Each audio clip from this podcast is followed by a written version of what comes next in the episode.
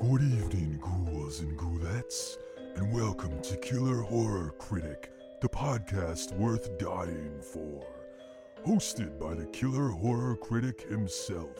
This is the show where guests from all over the horror spectrum join to talk about some of their favorite horror films. So get snugged under the covers, grab a cuddly puppy, and prepare for tonight's blood curdling episode of Killer Horror Critic.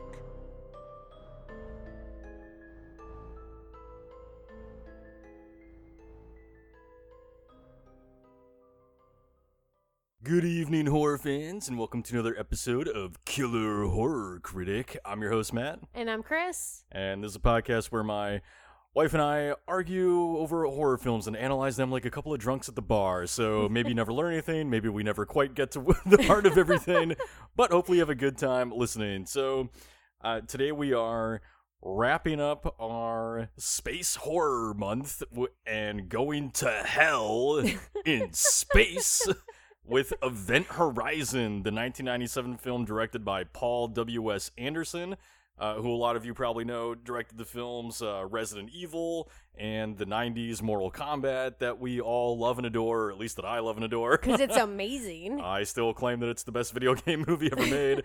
uh, and it was written by Philip Eisner, who also did a film called Mutant Chronicles.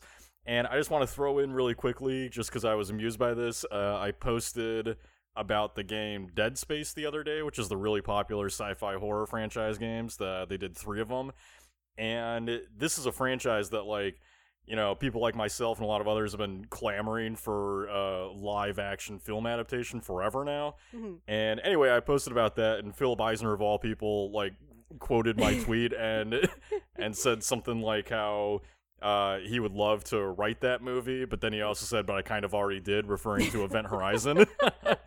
and my response to that is just, Phil, if you're ever listening, yes, we would all love you to write. That. You can write more. we we would love you to write Dead Space because Phil killed it with Event Horizon. Um, which you can definitely see Dead Space took a lot from Event Horizon. So we'll we'll get into that in a little bit, but we like to do a little bit of spoiler free stuff first. So as far as releases go this week, uh, we have a film called Skull the Mask, and these will all be uh, out by the time you're listening to this. But there's a film called Skull the Mask uh, coming to Shudder. And I, you're laughing, but you saw a trailer for this the other day, and you admitted it looks really cool. So- oh, I'm just, I'm more making a face because when I hear skull the mask, I'm like, no, but the skull goes inside your head, not on the outside. I, no, a mask does not go inside your head, no, but Chris. a skull does. Yes, it does, but uh, I, I, I don't Ignore even know my what thought I don't, even, I don't even know what to say to that. Um, but no, yeah. so Skull the Mask is a really cool film that I caught. Uh, I always forget which festivals I see these things at, but. Uh, but I but I caught Skull the Mask a while back at a festival, and it's a really cool film that looks just as gory and fun as the trailer makes it out to be. Uh, it's got a lot of really neat mythology to it, and it basically involves this like ancient uh, I don't know what to call it. We'll we'll say demon or spirit or something like that. This this ancient thing that inhabits this kind of like mythical skull, and anyway, this thing gets dug up and ends up. And it, and it ends up uh, attaching itself to someone, and then they're basically going on a killing spree as this like behemoth wearing this like skull mask. And anyway, it's really cool. It's got a lot of it's it's like a demonic epic adventure meets like slasher film, you know. So so it's just got this character just going around and just murdering so many people in so many bloody and creative ways. Uh, but it's a really fun film. I, I believe that the title implies that it is meant to hopefully uh, have some sequels down the line. So everyone go check it out on Shudder when it comes out, and maybe we'll get that eventually. Uh, but anyway, so that's coming out. Another one is a film called Funhouse, which is coming to VOD. And I just wanted to mention this one because both Chris and I, as some of you might know, uh, worked on the show Big Brother. And this film, Funhouse, is kind of like what I would always uh, personally joke with some people about what I wanted Big Brother to be. so basically, Funhouse uh, is this film that gathers a bunch of uh, I think like YouTube celebrities or whatever, and it puts them in this house, and then fans like vote on uh, really just obscene and violent like contests and things that they have to do. And anyway, I would always be on Big Brother sets and like joke about how you know I wish that we could just have all the contestants go out into the yard and there'd be like a knife in the middle of the yard and we'd just be like, "This is your competition, go!" with no rules, and they just like all start fucking killing Knife each other. fighting. Um, yeah, probably would not make a, a, a good show for very long. Um, but uh, but anyway, so I wanted to mention that because I thought it was funny. Also, it has um one of my favorite filmmakers in it, Gigi Saul Guerrero, who a lot of you probably know directed the film Culture Shock. Uh, for Hulu, and she just every time Gigi touches the camera, she just does really fun, gory stuff. Um, so I'm kind of hoping that that's a little bit of what Funhouse is going to be. She didn't make it, but she's in it because she also acts too and is a really great actress. But uh, anyway, so that's coming out. And lastly, a big one, uh, A Quiet Place Part 2 is finally, finally coming to theaters We can this finally weekend. see this movie. can finally see it. You know, this one has such a just. It's almost going to be like iconic in the sense of just the history behind it now because, you know, A Quiet Place Part 2 was, I think, one of the first films that was pulled from theaters uh, before it released thanks to the pandemic. You know, it was to the point where a bunch of critics had already seen it and had reviews for it uh, that they hadn't published yet, I don't think. And then it got pulled like literally right before release because of the pandemic. So, Yeah. uh, so anyway, it's finally coming here. It's the sequel to John Krasinski's uh, brilliant original film, which has you know sees a world taken over by monsters that track you by sound and. And it just the sequel looks even more intense, and I can't wait to see it. It just looks awesome. Plus, Cillian Murphy's in it. Plus Cillian Murphy, who looks like he plays a pretty bad dude per mm. usual for him. So- Fucking love him. but so anyway, so yeah, so that's all coming out this week. So you got a few fun ones to look forward to. So something else we like to do before we get into spoiler territory is we like to put up a poll on our Twitter at Killer Critics and just kind of get your thoughts and feelings on the film overall. So between love it, it's fine, don't like it, never seen it. Where do you think the audience falls on Event Horizon? I mean, I feel like it has to be love it. This is such a like good, creepy, weird like space horror and like Sam Neill's in it and he's fantastic. So how can people not love it? Personally, I don't. So I I always assume when I don't love a movie. Did you just say how could people not love it and then say I don't love it? Like well, cuz it's one of those movies where like we watch how could it- people not love it? I hate it. well, it's one of those movies like there's a handful of horror films where like they're not particularly my jam, but I totally get why people like them.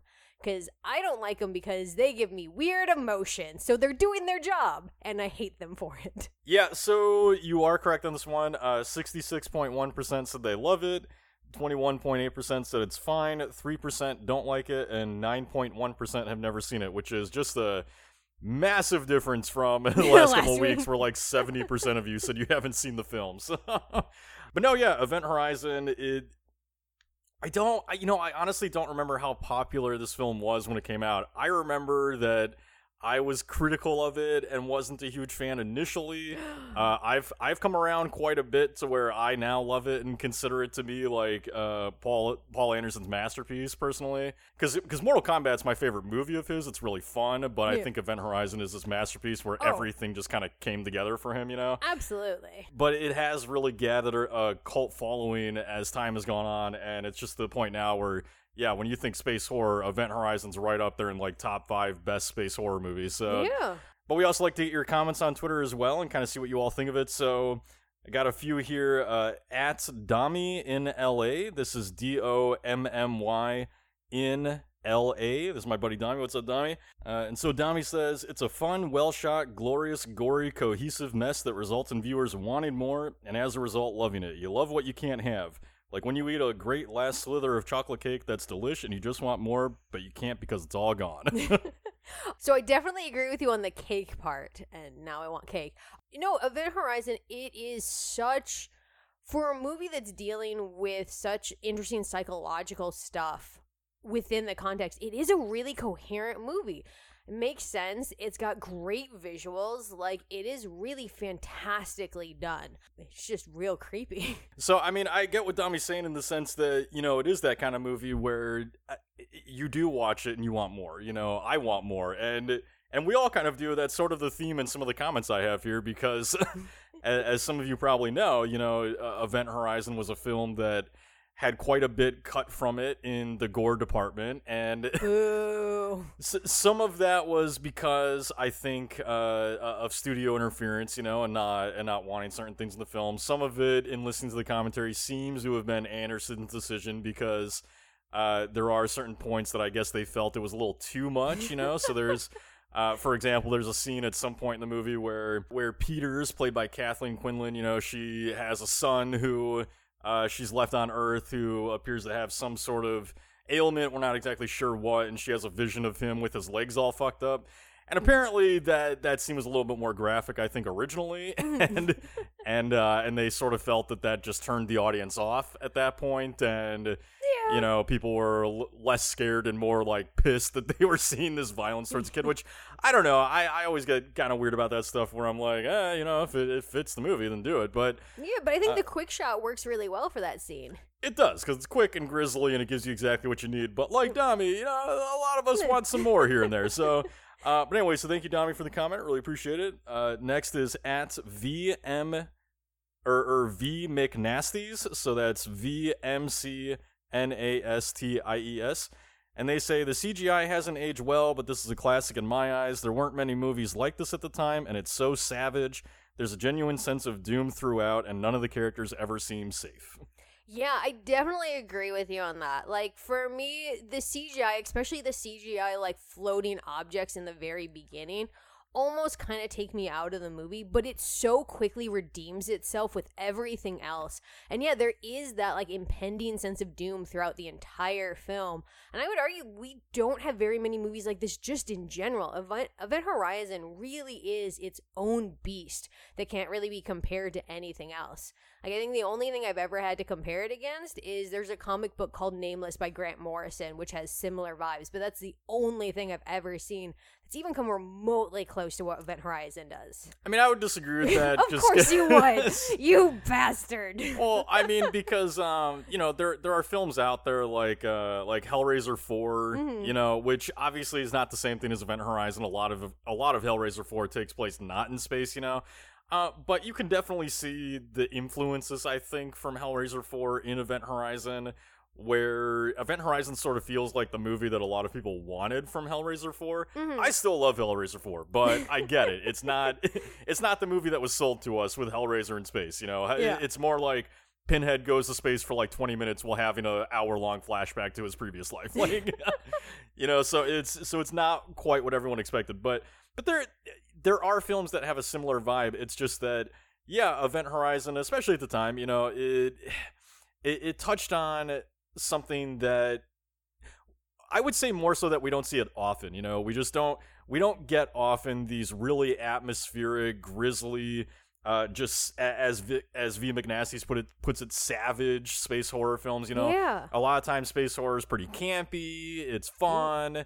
And and this is kind of one of the few that like really goes hard into trying to make it scary, right? And, and I agree too that you know there is a sense of doom throughout where the characters never feel safe. Like from the very beginning, with Sam Neill waking up and seeing like his dead wife and everything, like Yep. or, or or not seeing his dead wife when he has that vision of you know a naked skinned person floating through space like it's pretty fucking grim right and and from that point on just everything in this movie has you a little bit unsettled uh but anyway so thank you v mcnasties for the comment really appreciate it next is at carolyn joto so that's c-a-r-o-l-y-n j-o-t-o and they say well event horizon has the typical anderson characteristics of flashy scenes above substance this film still manages to create an immersive world with themes and imagery that stick with you long after viewing. It's a cult classic for a reason. Uh, I guess for me with this, like, I think there is actually quite a bit of substance to this movie, so I might disagree with that specific comment, but I will agree with you that it is a very flashy movie. Just there's a lot of flashing lights throughout the entire thing. Yeah, not Yeah. flashing literally. No. It's, fla- it's flashy as in they're, you know, uh, typically with Paul Anderson, I, I agree with this comment in the sense that, you know, Anderson often gets criticized for that exact reason. He's kind of like Zack Snyder in that way of like, you know, really great visuals, great action, Mhm. uh, but not always the most substance. And, and that's, you know, part of that I think is because of Anderson's projects that he's done, like, you know, Mortal Kombat, Resident Evil. I mean, those are based off video games. It's really hard to build a whole lot of substance with those, right? But I do think that Philip Eisner's script is really strong. I do think that this is one of uh one of Anderson's films with a little bit more substance, you know. And because there because there is a lot going on in this movie that we're gonna get into in a minute, but but I agree in that the visuals of the film are just so fantastic, and I Right? and I, I don't know that I can quite say iconic, but but I I would assume that with most people, if I were to bring up Event Horizon, one of the first things that you think about is the look of the movie. yeah. And and and particularly the look of the ship, you know. So I definitely agree there that this film is just one that sticks with you long after because there is so much imagery in it that is horrific and dark and just unsettling, you know, it Yeah. really does stick with you. So anyway, thank you Carolyn Joto for the comment. Appreciate it. Uh, next up is at Pork Chop Product One. So that's P O R K C H O P P R O D U C and then the number one. And they say, I saw this when it came out and always thought it was a killer sci fi horror movie. Some of the CGI doesn't stand up today, but still a great movie, and I'm glad it has a cult following now. Yeah, it's. I can't say I'm not surprised it has a cult following. Like this movie does do so many good elements that we've we've talked about and hyped up. Um, I will say the first time I got to see this, it was one that that Matt showed me. Um, because I didn't a lot of the movies we talk about I didn't see in theaters. Um, and I will say the one thing that kind of bummed me out about this film is that I had fallen in love with Sam Neill as Jurassic Park man, and this movie ruined it for me in such a delightful way. yeah, I, f- I find it kind of funny because Jurassic Park ruined dinosaurs for you when you were a kid. Yep. and then you find then I finally like made you sit through the whole movie as an adult and you're like I love this and you love Sam Neill Yep. and then I make you watch Event Horizon and now you're like god damn it Sam Neill now I look at you as this man Yep. like, It's been so- a roller coaster. been a, lo- a roller coaster for you uh so you know I, I didn't comment on the CGI in the last comment so what I'll just say here is you know yeah the the the one flaw with Event Horizon which is not the film's fault for the time it was made but is definitely you know a, a fair criticism now is the CGI and the digital effects pretty bad. Yeah. You know, pretty bad by today's comparison. Now, back when it was made in 1997, you know, I, I would still say they weren't great for the time. Uh, but I mean, when you've got movies like Jurassic Park out there, you know, it's it's kind of like, ah, you know, uh, I wish more of the visual effects looked like that. But, Right. so it was possible, but it was very expensive, you know. Yeah. So not a lot of movies could afford that. So we kind of end up with these uh, like computer game sort of graphics for the 90s at the time, right? Uh, so yeah, the CGI very bad. It opens the movie too, where you've got all these CG things floating through a spaceship, and it's not a good way to start. You know, if you're trying to get a new fan from today's age, because Mhm. you know there are definitely those fans out there that if they see something like that in the first seconds, they might immediately just turn their nose up at it and walk away, right? Which is unfortunate. If you're Yep. one of those fans who did that and you never watched Event Horizon in full, go watch this movie. It's amazing. Well, and the Uh, practical stuff you get later on is so well done. Like I love the core. The core is so coolly designed that it Yeah. makes up for any CGI. yeah, no, it definitely does. Um, but anyway, so thank you, Pork Chop Product One, for the comment. Appreciate it. And last comment we have is at that underscore baldy bloke. So it's T H A T underscore B A L D Y B L O K E. And they say, My only criticism would be that we will never see the proper cut. It was so heavily butchered for a cinema release, and all the extra footage was destroyed by poor storage. Oh, boo hiss on that. Like I, I feel your pain with that because I'm a Doctor Who fan, and so a lot of the early Doctor Who stuff is just lost because they overwrote it and things like that. But it's it's such a bummer that they not only will we never get that, but it's because it got destroyed because of poor storage. Yeah, it's really unfortunate, and it's you know it's the problem sometimes with uh with leaving these things in the hands of money people like the studios, right? Because they, you know, for the most part, they don't care. I I mean, there's there's even been sort of a recent movement towards it feels like towards more digital releases and less physical releases. You know, so there's a possibility that we're moving towards an era of you know Blu-rays and stuff like that uh, ceasing to be widely produced by studios. Boo! I like my Um, physical copy. Oh, so do I, and it's it's why I always say you know support the boutiques out there that are doing these releases because they matter, Yeah. and uh, you know this is just an example of like why I think those releases matter because we need those physical properties. You know, we need we need that we need that film to be stored well, and if and if film companies just stop you know, putting this sort of attention towards these things that they should, then I mean, it, it's it, it would it would pain so many of you to like actually have uh, a good understanding of just how many films have been lost to time simply because they weren't stored well. I mean, Yeah. just countless, countless movies uh, from the '80s and before then that we'll never see again because they weren't properly stored. You know, Yeah. uh, it's just very, very sad. And, and it's why I always say support the boutique companies because they're the ones going out there and trying to find these things to bring them back for a new audience. You know, Rescue so them. exactly. Um, but anyway, thank you that baldy bloke for the comment. Really appreciate it. So one last thing we like to do before getting get into spoilers is talk about the tagline versus the movie. So the tagline for Event Horizon was A haunted ship, a missing crew, an infinite evil.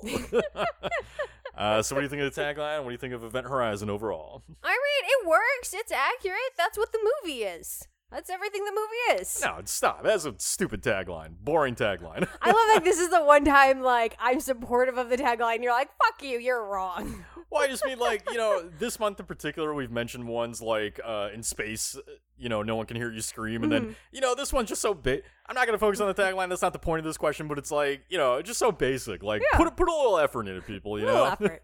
No, but for me with Event Event Horizon, like, look, I think objectively, I think that this is a really well done film. I like a lot of the visuals with it, but it creeps me out. It's not my type of film. I'm glad that I won't have to watch it for another year.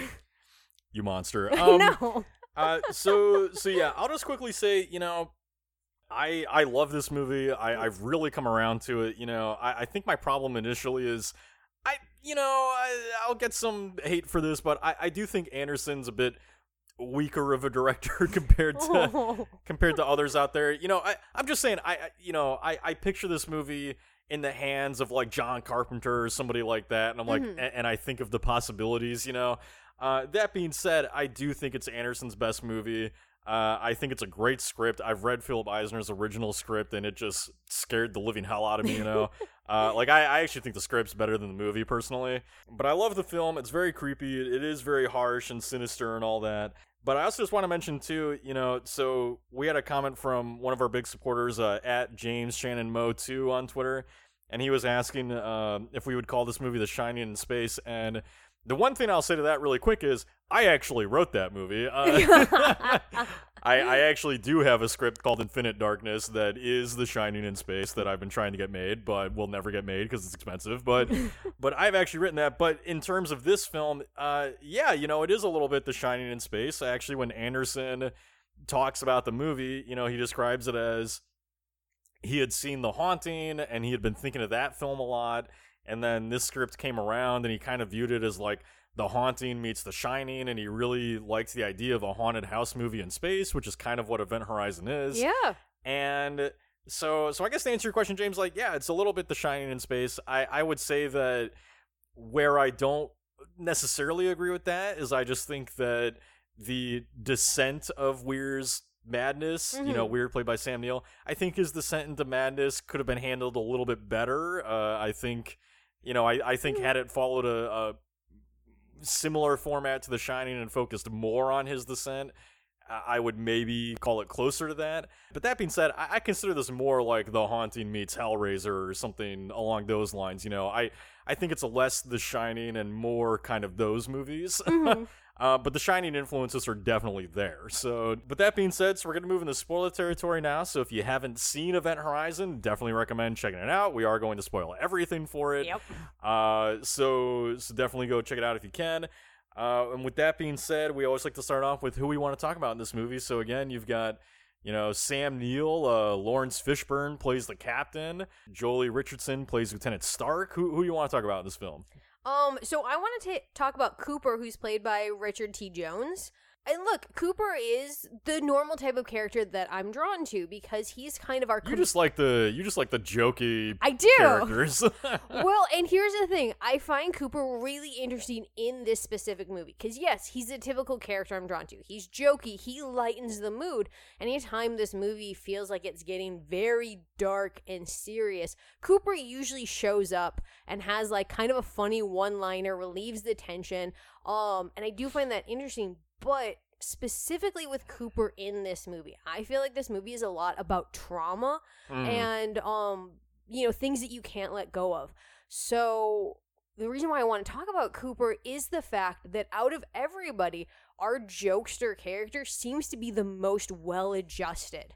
And that's not to say that he doesn't have his own trauma and demons, but out of the Well- entire crew, Well, so so Cooper's actually an example of I think the one flaw with the movie. oh, And- my boy! It's not it's not it's not because of him himself. It's more so that you know th- this film I think runs uh 90 to 100 minutes, right? Mhm. And, and Event Horizon is one of those few examples where I feel like maybe the film would have benefited from a longer runtime because you know I- now now this can fit into some themes that I want to touch on in a bit, but the thing is is there are a couple characters in this movie who we don't get any inclination towards their trauma. There's two.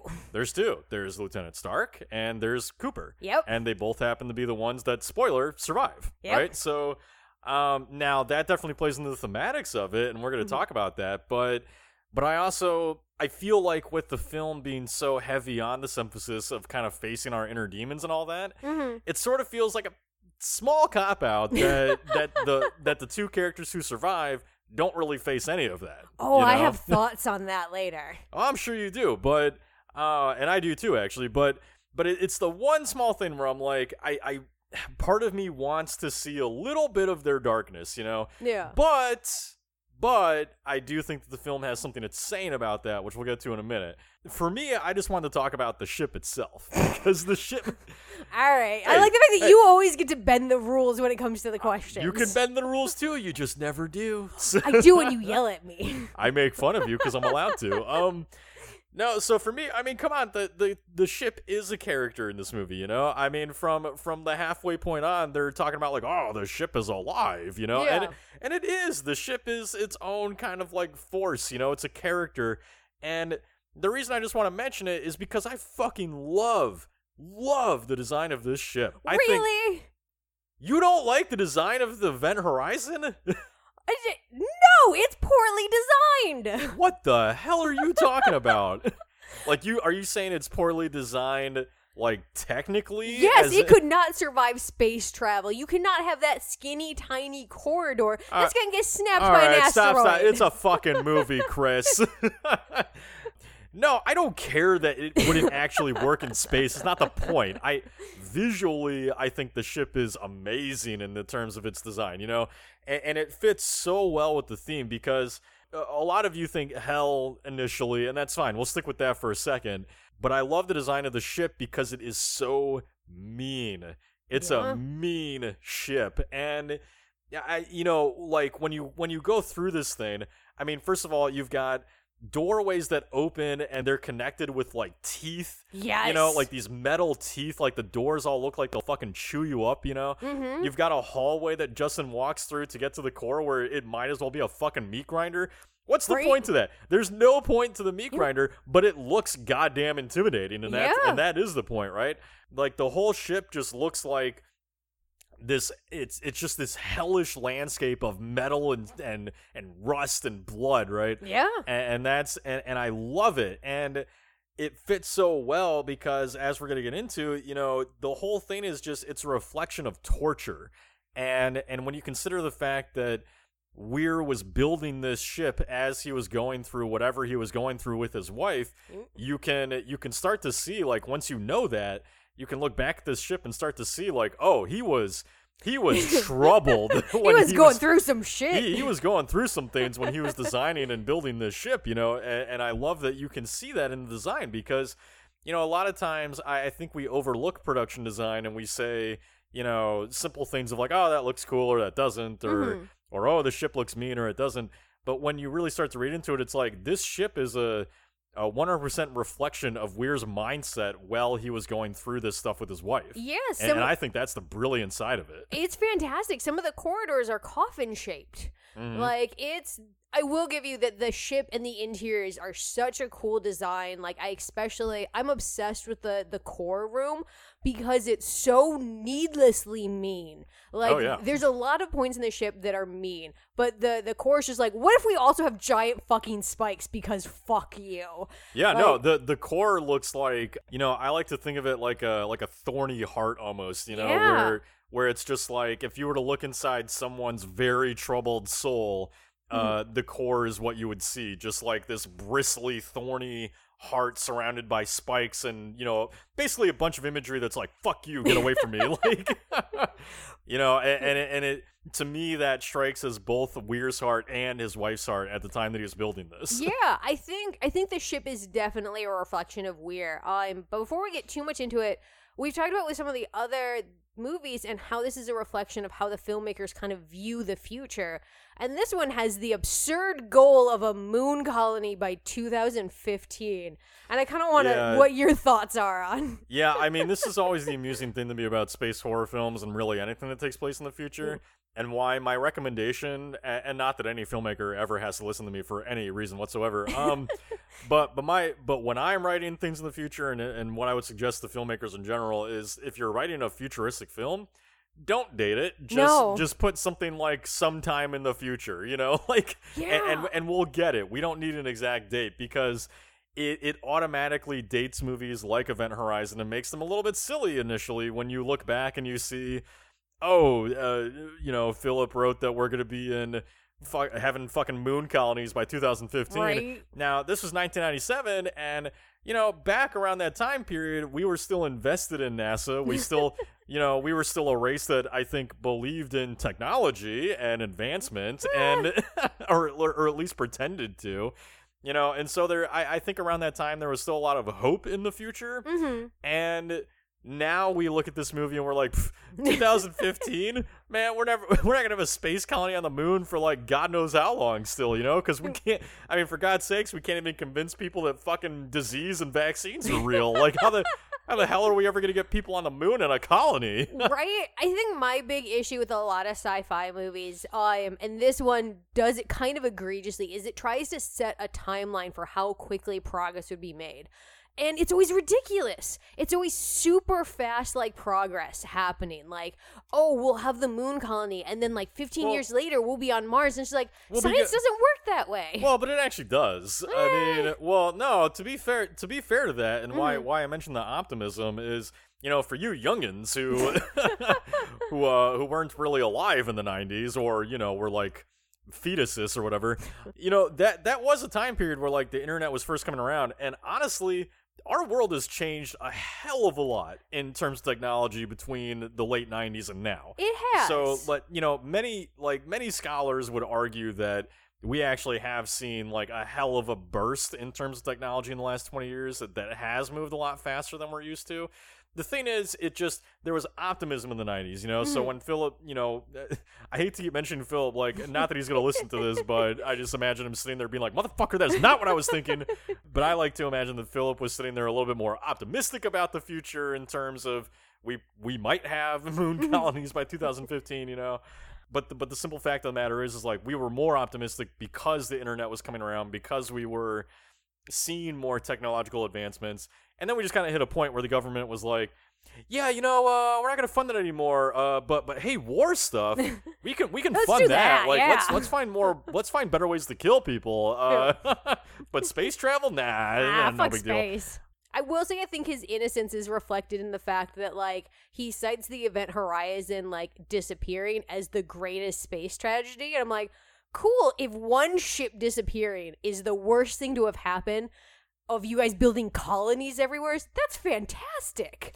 yeah That's no fantastic. Wouldn't that, wouldn't that be nice if we didn't fuck up once in a Right. while? Um, but uh, but no, yeah, but but it's interesting because there's also a sort of grimness to the to the future because when you look at this, you know, I I love I love meeting Weir in this space station that they're in because it the way it's designed, if you look at it. You get the idea that every one of those little capsules is like somebody's, let's say, like apartment, right? Uh-huh. and and you look at it because that's what Weir's in. He's in one of those little capsules for his apartment, and so when you look at it and we pan out and we see all these little capsules, it's almost reflective of like all these people that are living in complete isolation where they're just alone in this little capsule in space and they've got to you know travel through these long hallways and everything just to like see somebody else right Yeah. um like I, like space feels very isolated which it is Mm-hmm. and and then obviously the design of the ship is pretty grim and then you also when you look at things around the ship and around uh their ship the lewis and clark i think it's called Mm-hmm. uh there's like radioactive symbols everywhere you know and it just Yeah. gives you the se- it just gives you the sense of like a very just ugly mean futures so he's optimistic that we'll get to space, but he thinks we're gonna be fucked once we get there. it's a it's an optimism in technology advancing but it's not an optimism in technology itself Fair enough. You know what I Yeah. mean? Like it's an optimism in the sense of we probably will be this advanced, but it's not necessarily condoning being that advanced. You know, Yeah. it's it's more like it's more like kind of talking about the you know because there there are reflections all throughout the movie of how science is a little bit of the enemy. Yes. You know, like speaking of Jurassic Park, I mean, Mhm. you can constantly sort of refer refer to the Jeffrey or to Jeff Goldblum's quote from Jurassic Park where he's like, you know, saying something about how you were so excited that you could and you never stopped to think if you should. Exactly. And, and that's basically that's pretty much reflective through all of Event Horizon is Sam Neill's the scientist who's like super excited about, you know, this form of space travel and creating a black hole and all that. Mhm. But everybody else is questioning him like, did you ever stop to think about whether or not you should do that? right?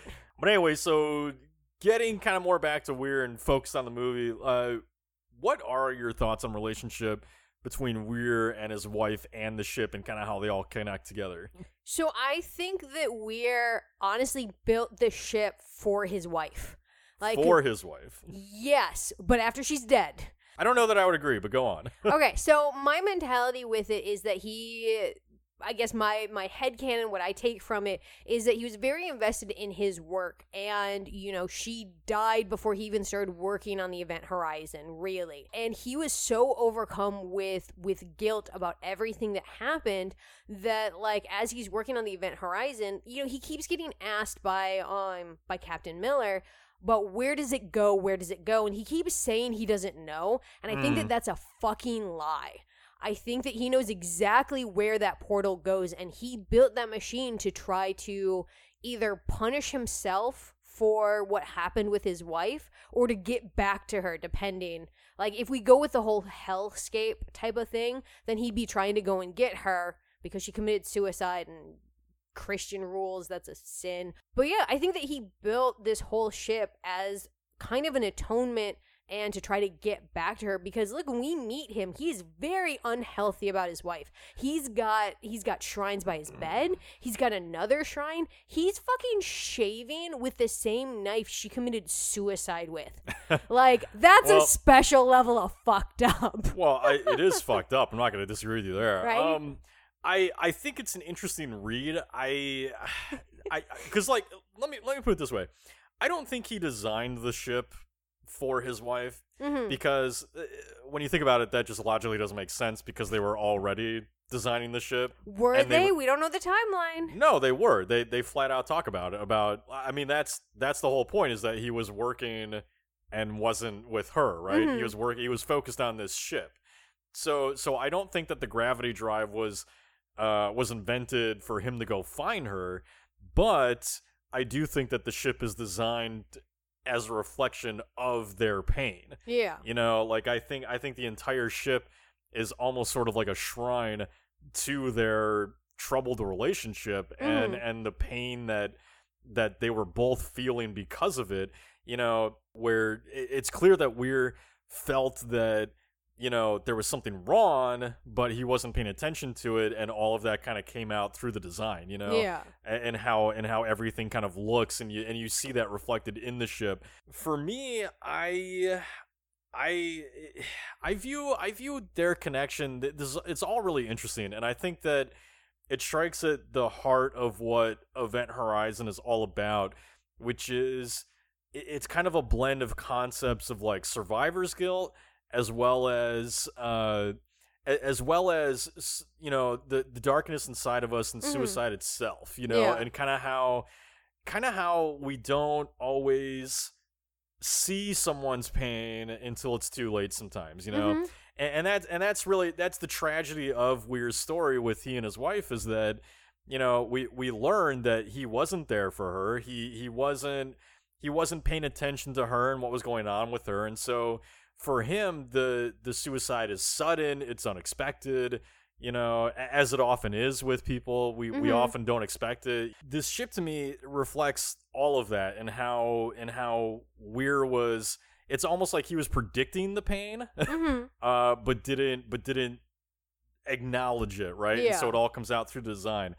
And there's just so many little things that happen throughout this movie that that strike me as like representative of that, you know, where you've got where you've got the crew like when they're first approaching the ship and it's surrounded by all the clouds, right? Yeah. and and they say I forget who says it, but someone says something about how uh, the ship's right in front of them, but they can't see it. You know, Uh-huh. and, and that to me, like, it's such a little thing to read into, but there's these little like nuggets all throughout Yeah. of of you can almost sort of read into that and view it as like if you view this ship as Weir's wife in a sense, hmm you know, it's almost kind of acknowledging of like it's right in front of you. The pain, the pain, the ship, the person is right in front of you, but you can't see Yeah. them for who they really for what they're really going through, right? Yeah, I think that that's a great point. I guess for for me with with my theory of why you know Weir built the gravity drive to go where it goes is the whole reason that before any of this begins, before they're even headed to the ship, Weir's the only one who's having hallucinations. He's already connected to the ship.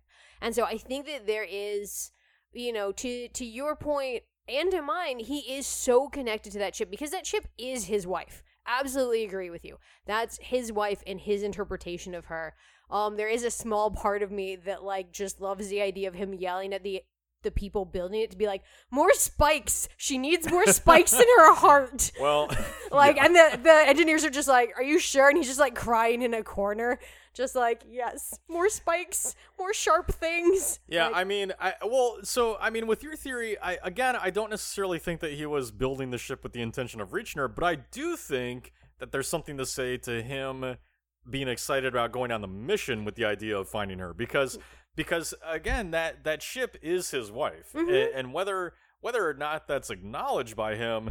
That that I do think is what's going on with him internally and why he's excited about the mission because for him that that ship is what he was doing when his wife died so he has a connection to that and it's like you said he, he's fucked up in that way where he you know where he he he uh, he wants to go back to that to that pain of Mhm. his relationship because at least that's something at least that's at least that's a connection and that's feeling something as opposed to just like the nothing he has now right right. so so it's almost like a way of going back and reconnecting with her. And what's kind of interesting when you go through the film is that you know, you can sort of look at this as Weir having almost kind of like a uh, a telepathic connection with the ship Yes. because there's so many little things that are are a little too coincidental to be coincidence. Mm-hmm. You know, for example, like you the first time that Weir encounters his wife on the event horizon is in the core, mm-hmm. where her heart, where the soul is technically, right? Yep. Um, that's the first time he encounters her. The first, the first death happens to be Peters, who is you know lying in that pool of blood again in the core, Uh huh. and and it's very reminiscent of you know his wife having committed suicide in a bathtub and being in a pool of blood. So like Mhm. you start to you start to feel like you know some of these things are happening not because of the ship but because of Weir himself Yeah. you know, and just sort of like it's almost kind of like if you can imagine that Weir gets to the ship and he is the one who wakes it up. yeah. You know, like he has that connection with it. It is his wife in that sense.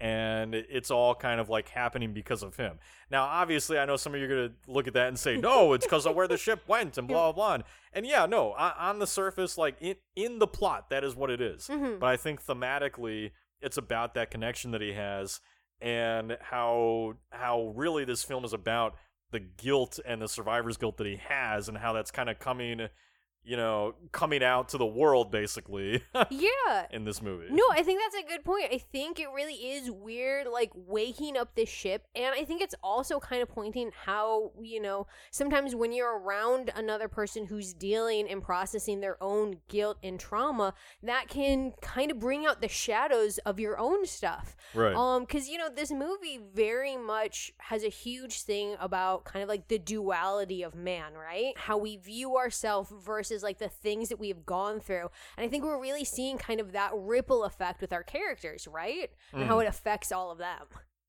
Yeah, well, so one last comment about what we were just saying, because that seems to be my theme lately, where I'm like, hey, no, shut up for a second. I got one more thing to say.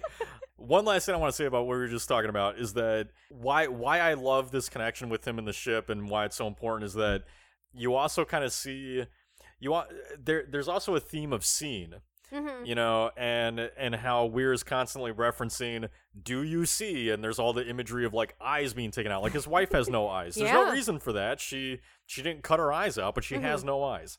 He takes his own eyes out. He's asking people if they see. The reason for all this is like if you look through the film you know you weir's constant with everybody is that they're trying to tell him about a problem that's going on Mhm. and he keeps dismissing it.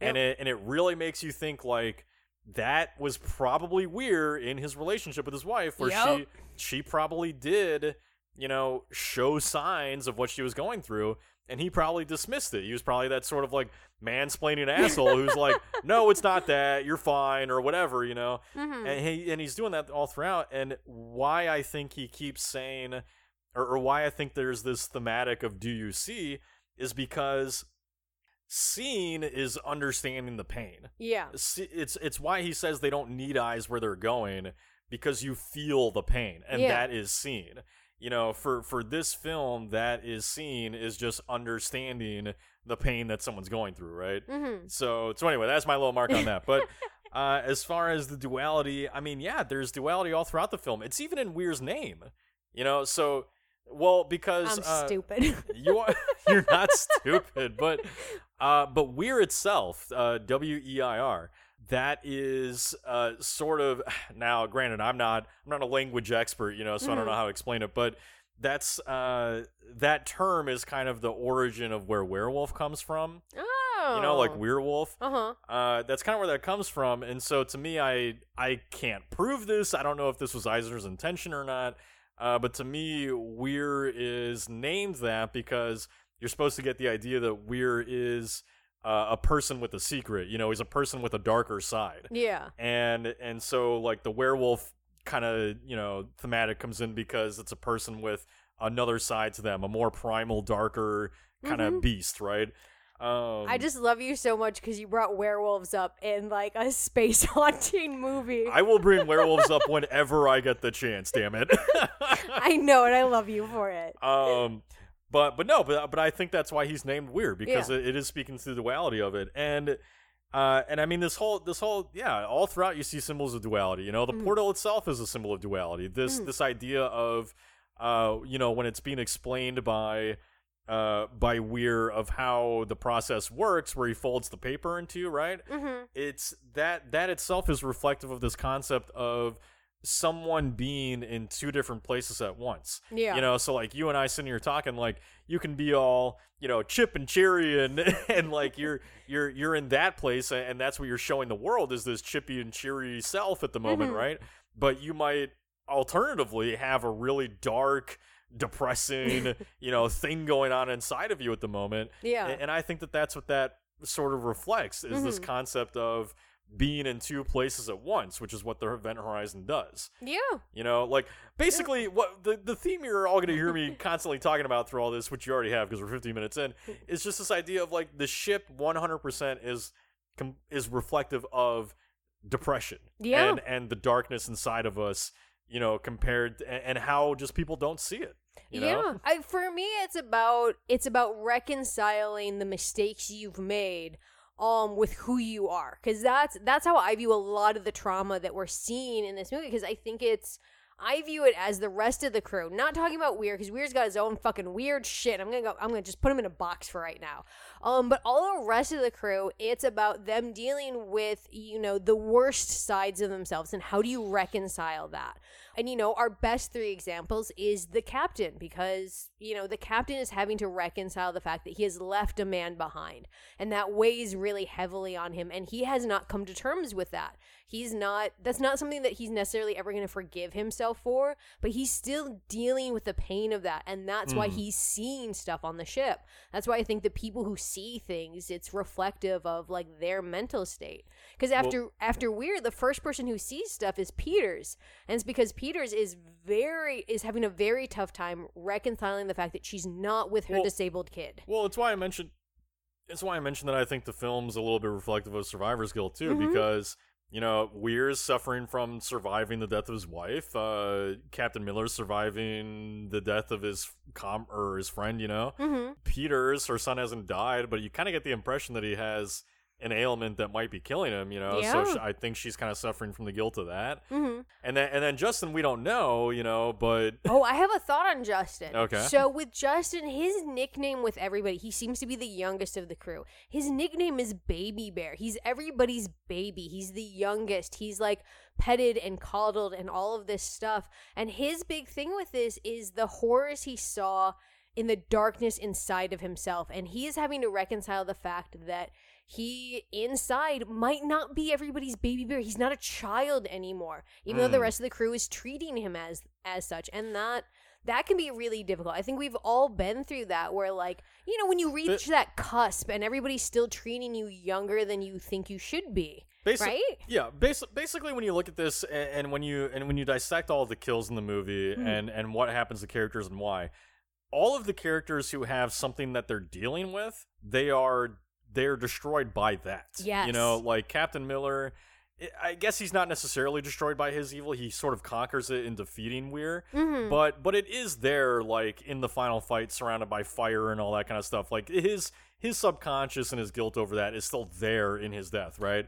Uh Peters is killed by chasing after her son. uh huh. Uh Justin almost dies by going out in this darkness of space where it, seems to sort of be like he's discovered a void in himself, right? And, Yeah. and he's kind of turning inside out and the darkness is coming out as opposed to staying in, right? Mm-hmm. Um, but then you look at, eh, but then you look at the others, and the others who are killed, they're all killed by outside forces. Like you have uh, Smith. He's killed by an explosion set off by Weir. we never get really much of a sense of Smith's darkness. We don't Mhm. really know about what he's dealing with, and so he's killed by an outside force like Weir. And, and that's sort of the consistent theme with those who didn't deal with anything, which is why we also see, you know, uh, Cooper and Stark survive Mm-hmm. because they have nothing that we're shown that they're dealing with. I mean, I would argue that I think that Smith Smith's stuff is a little bit more like not talked about as much, but, but he that but that's the point. It's Mhm. not talked about. it's not. But like his is at least a little bit more hinted. Same with DJ. Both of them are a little bit more subtle. Um, But DJ, yeah, I mean, yes, but but no, but my point is is like they still they have no visions. they're not they're not killed by their darkness is what I'm Mhm. trying to say, you know, because Yeah. which is why we don't emphasize it because they're not they're not as tortured as some of these other characters seem to be. Mm-hmm. You know, and again, especially Cooper and Stark who show nothing. they show they show no darkness, especially Cooper. Like Cooper's all just, you know, smiles and laughs and whatever and he has nothing, which is why he survives. That Yep. dude goes through fucking hell in this movie. He goes through he- so much. And he, and he keeps a positive attitude and he lives because he's not because he's not troubled. He's not going through that sort of stuff in the same way that others are. I would That's agree with say, that. That's not to say he doesn't have anything. It's just saying that he is not so consumed by it as some others in the film are. yes, absolutely. But yeah, and, and it strikes to me like why at the end you have Weir saying something about how they're not going to hell, they're going something much worse. Because when you consider what hell is, hell is, you know, a bunch of fucking demons poking you in the ass with a pitchfork or something, right? Uh, hell, hell's a very hell's a sort of pain that you can point to and you can say that's why I feel that way, you know? Yeah. This pitchfork is in my ass and that's why my ass hurts.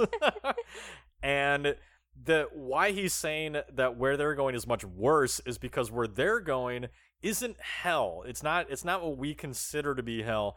Where they're going is a place where you deal with your own darkness. Yes. and that's that's the feeling of depression you know? I'm sure there's a lot of you out there especially in this last year where we've been dealing with the pandemic there's a lot of us i think that have been you know forced to kind of deal with some things this last year. And mm-hmm.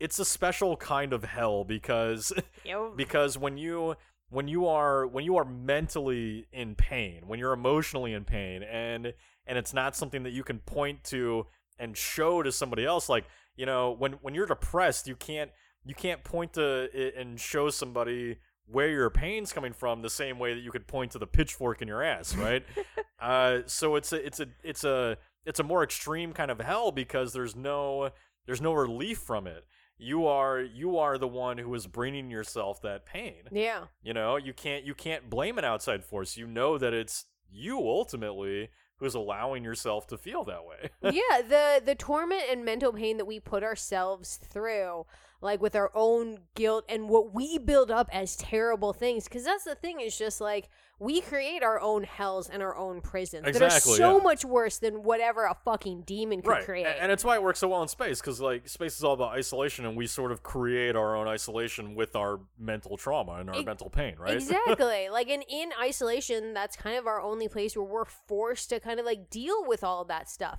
There are no outside forces that we can use to distract ourselves. Yeah.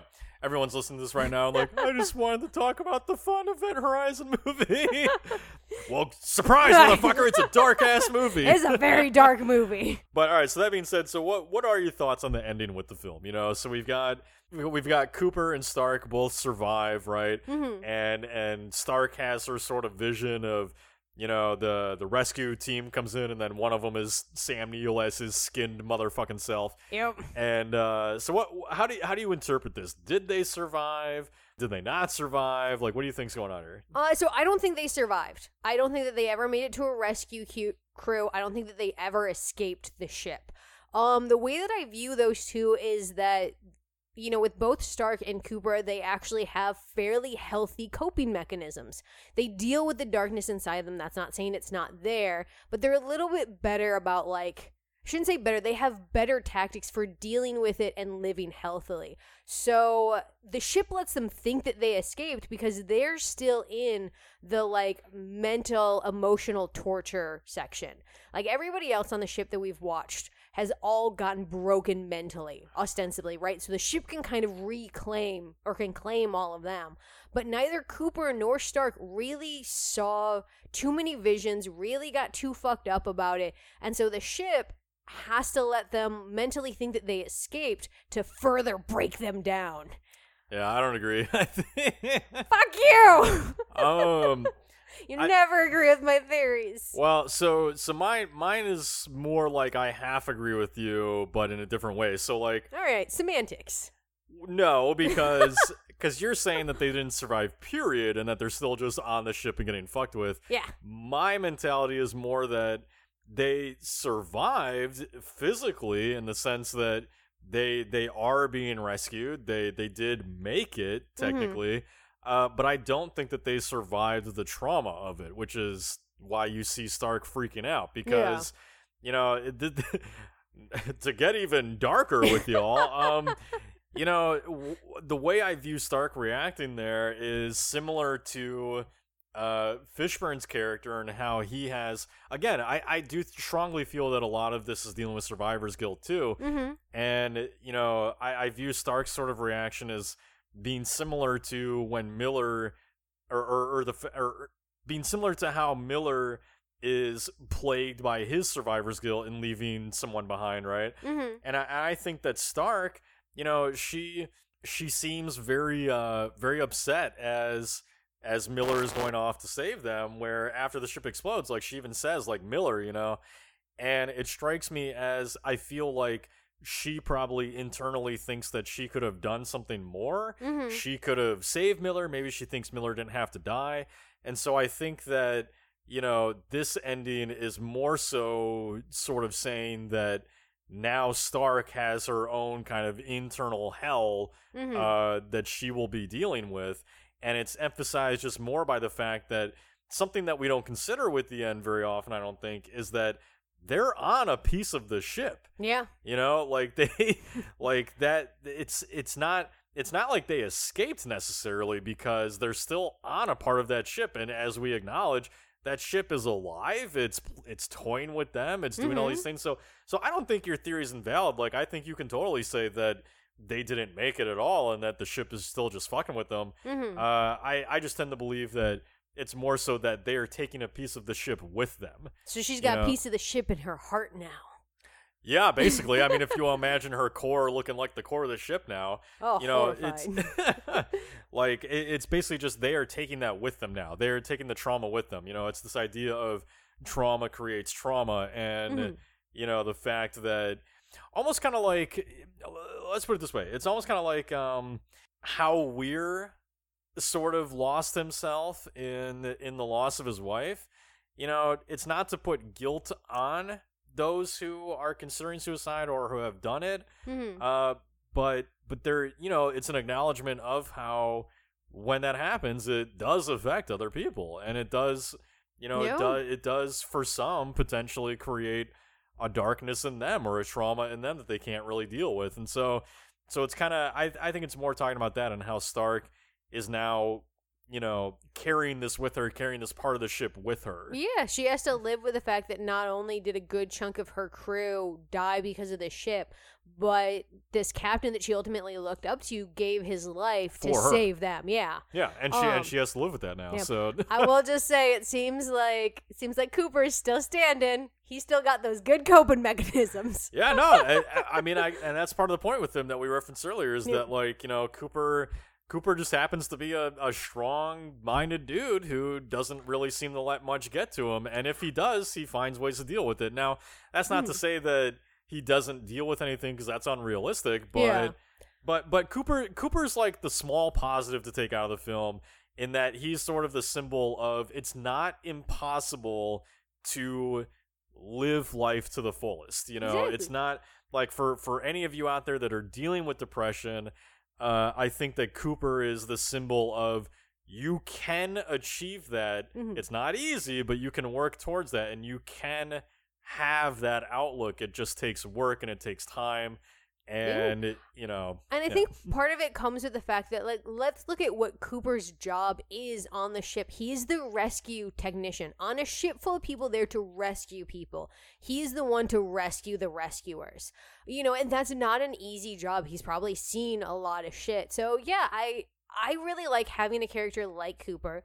I'm glad that he survives kind of at the end. And I wish we spent more time with him because he is our symbol of you can deal with harder things and that's not to say they're not going to affect you but cooper is the beacon that you don't have to drown in it and No, i love totally. him so And- much for it and, and it's why I kind of like. Uh, last thing I'll say about this is why it's why I do like where the ending takes place in the core with uh with Miller fighting Weir there mm-hmm. because I sort of view it as like you know Miller is this character who is is uh is plagued by his own darkness, but he also has a sense to himself of he wants to save others from that. Mm-hmm. And so I sort of view this whole fight and and the symbolism of why it happens there.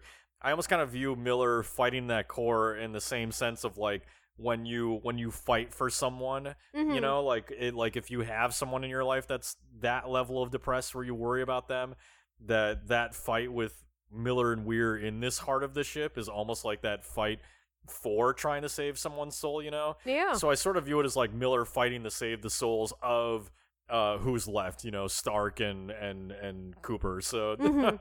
but all right, so all that being said, we got to start wrapping up now cuz we're already over time.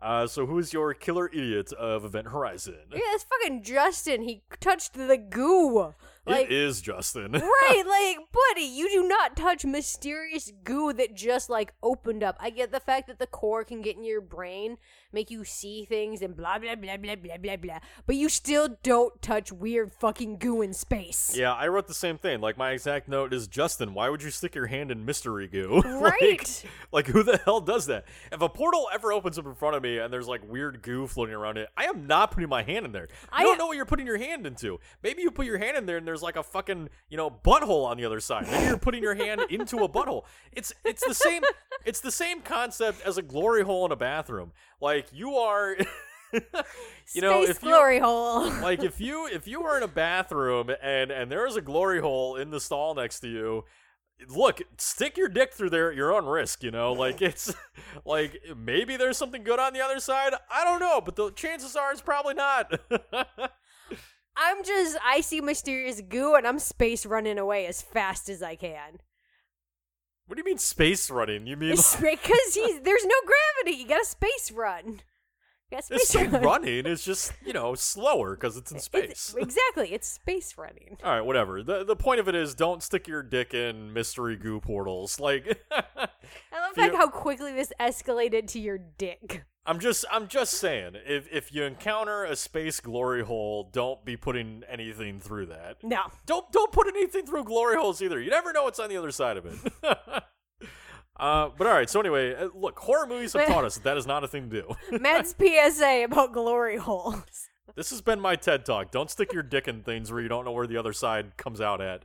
What about your killer death of Event Horizon? Oh, I love Weir just getting blown out of the fucking window because he's an idiot. I guess. I mean, yeah. like I just I think there's so much about that scene that I love. It's a really tense scene leading up to it. Like it's a standoff between Miller and Weir. You know, they're talking about not blowing a hole in the ship, and then fucking Cooper shows up. And he's like, I'm back, motherfucker. And Weir's just like, No, you are not, and tries to shoot him because he's an idiot. yeah. And then just gets sucked right out. The thing I love about that that I, I didn't even notice I think until this revisit is that I, I love how you know I, I was al- I was always in love with the idea of Weir coming back as this like turned inside out Hellraiser looking motherfucker right Mhm. um and it only just struck me now that the reason he looks like that thematically because you know it's it's our inner darkness coming out right to the surface but also because well he did get shot out into space and space probably turned him inside out so Yeah, well, he Uh, he has similar marks to like kind of what we see on Justin after Justin gets jettisoned into space. Exactly. So that for some reason that just never occurred to me until this reading. But but no, I, I put DJ uh played by Jason Isaacs just because you know I, I I wrote the note of like that's some Hellraiser shit because Fuck yeah. because the fact that his whole body is just like hung up by hooks and like you know his stomach's been open so all the guts just fall out like that. We don't see it, but oh my god, is that uh, a memorable image? That is intense. uh, what about your killer MVP of Event Horizon? Look, it goes to Sam Neill. He did such a good job with this role of being like creepy and traumatized and just like being a murderous fuck at the end that he completely obliterated the lovely dinosaur man from my heart. Um so he wins and loses for that. Awesome. my poor dinosaur man. You'll never see Dra- You will never see Jurassic Park the same after this. No, I'm just Um, gonna see his scarred fucking face looking at the dinosaurs like he's gonna eat their heart.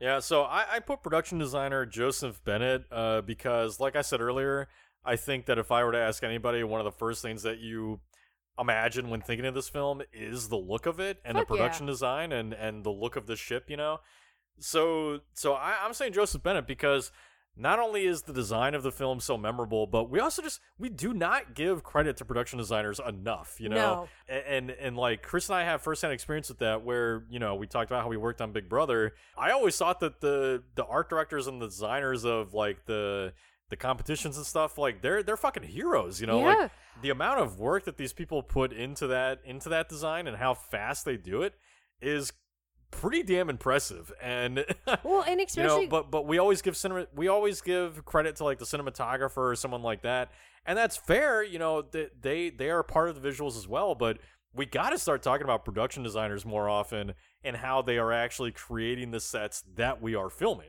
yeah. Like, look, your art departments are setting the scenes for everything. Mm. Like, you know, with with all the production design, they're setting the scene for the world that you're living in. Whether you believe in that world or don't hinges on how good your production designer is. Because exactly. look, cinematographer can be great, but like if they got a shit set to work with, like let's look at Planet of the Vampires. I love the production design with that, but like you know, the cinematographer can only do so much. It's dependent on what your art team does. And they kick ass and work so hard and have to deal with ridiculous demands. yes, they do. They are heroes. But all right, so all that being said, uh, you know, at the end of the month, we always like to wrap up with our ranking of all the films that we talked about. So, with our space horror month, we've talked about Event Horizon, uh, Alien, Critters 4, Planet of the Vampires. So, how would you rank the films that we've talked about? this is a tough one for me. So I always rank based on how much I want to rewatch a film. Yeah, no, it's Yeah. ra-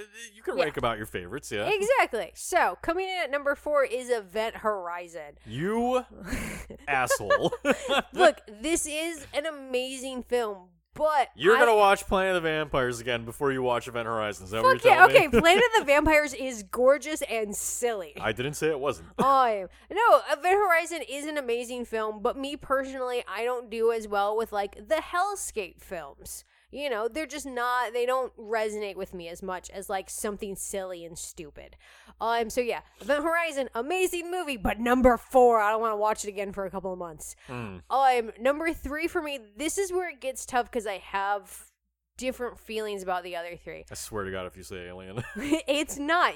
Uh, it's Planet of the Vampires. okay. Look, I love the visuals from this, but I do, as beautiful as this movie is, I do fall asleep during it because it is kind of long. So it It's not an exciting movie. no, but it is beautiful. So I would rather watch this than watch my beloved Sam Neill become a fucking hell freak.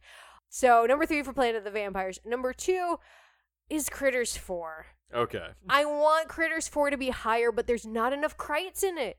If you don't give me Krites swearing and like eating shit, like, and you focus more on the humans who I don't really like outside of the dude who plays Chucky, then It- y- you're only gonna be number two. No, no need to explain, hon. You've already lost the audience by putting Critters 4 at number 2. so- There's gonna be somebody who agrees with me. oh, And you know, Alien as as number one. Like, it's not my favorite sci-fi movie, but you know, it's fine. it's fine. It's all, it's only the best movie that we talked about this entire month, but it's fine. I mean, I I like Aliens 2 better. So that's yeah, no one's that's Yeah. fine. Yeah, I would have more confidence saying Aliens 2, but Aliens is kind of like And it's not Aliens 2, it's Aliens. Aliens, whatever. Fuck it, I don't care. I'm drunk. All right, whatever. So, uh, this is where you're gonna leap across the table at me. So, Critters Four is my least favorite. I'm not four. surprised. Uh, Nothing you say on your list is going to surprise me. We'll see. Um, so Critters Four is my least favorite. I look, I I like all of the movies we've talked about this month. Um, but Critters Four, I just think is, you know, the the fact that it was shot in the same two weeks as Critters Three. Yes, two weeks. Both of those movies were shot in two weeks at the same time, and it shows.